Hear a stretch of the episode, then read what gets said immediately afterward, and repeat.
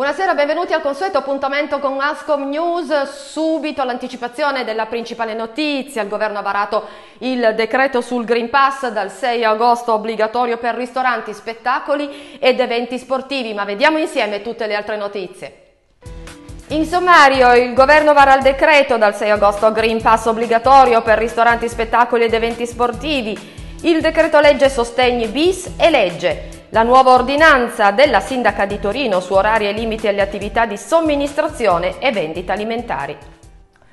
Buonasera, allora lo avete sentito nei titoli, alla fine il governo ha tenuto la linea che aveva annunciato nei giorni scorsi e pur con qualche eccezione il contenuto del decreto legge Covid approvato dal Consiglio dei Ministri ricalca le anticipazioni dei giorni scorsi. Dal 6 agosto sarà obbligatorio l'uso del Green Pass per accedere a servizi per la ristorazione svolti da qualsiasi esercizio per consumo al tavolo chiuso, spettacoli aperti al pubblico, eventi e competizioni sportive, musei, luoghi del benessere anche all'interno di strutture ricettive limitatamente alle attività solo al chiuso. Inoltre sagre, fiere, convegni, congressi, centri termali, parchi tematici e di divertimento, attività di sale gioco, sale scommesse, sale bingo e casino, concorsi pubblici. Si potrà accedere a questa attività solo se si è possesso di certificazione verde Covid-19, comprovante l'inoculamento almeno della prima dose vaccinale,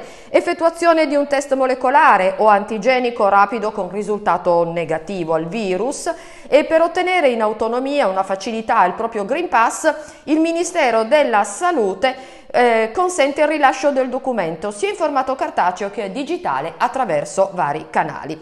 Quali? Li vediamo insieme, piattaforma nazionale Digital Green certificato utilizzando lo SPID o il CIE o la tessera sanitaria o il documento di identità, il fascicolo sanitario elettronico con accesso diretto generato dalla propria regione di assistenza, l'app Immuni, l'app Io, il sistema tessera sanitaria per il tramite di un medico generale, pediatra di libera scelta e farmacista, il controllo delle certificazioni verdi Covid-19 viene effettuato tramite la lettura del codice a barre bidimensionale QR code utilizzando esclusivamente l'app Verifica C19 già scaricabile. Per ora il decreto non amplia la platea delle attività consentite, in particolare non ripartiranno le discoteche, ma arriveranno 20 milioni per le attività chiuse causa Covid, fondi che andranno in particolar modo proprio alle discoteche. Il decreto prevede che i titolari, gestori dei servizi e delle, autori- delle, attività autorizzate previa esibizione del Green Pass siano tenuti a verificare che l'accesso a questi servizi e attività avvenga nel rispetto delle prescrizioni. In caso di violazione può essere elevata una sanzione pecuniaria da 400 a 1000 euro sia a carico dell'esercente sia dell'utente. Qualora la violazione fosse ripetuta per tre volte in tre giorni diversi, l'esercizio potrebbe essere chiuso da 1 a 10 giorni.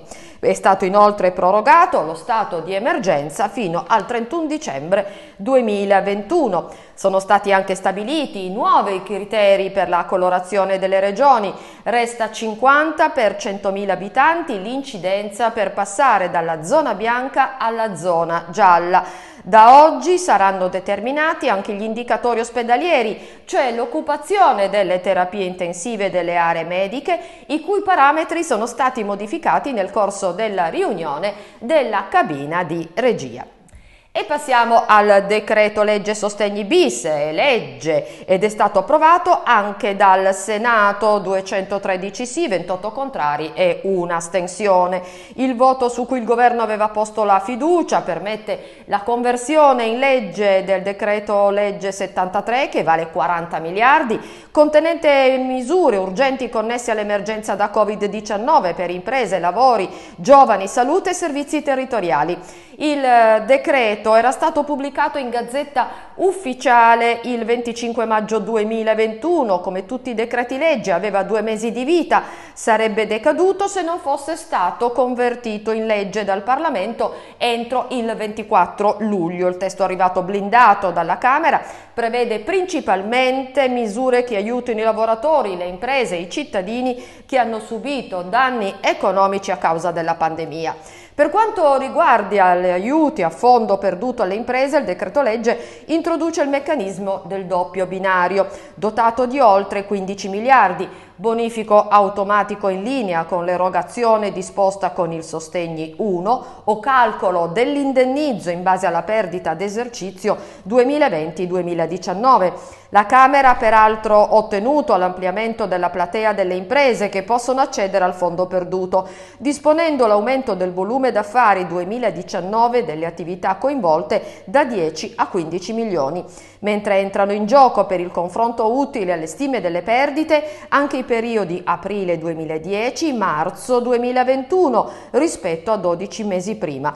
Tutte le forme di indennità erogate a imprese e lavoratori autonomi risulteranno peraltro escluse dalla base imponibile.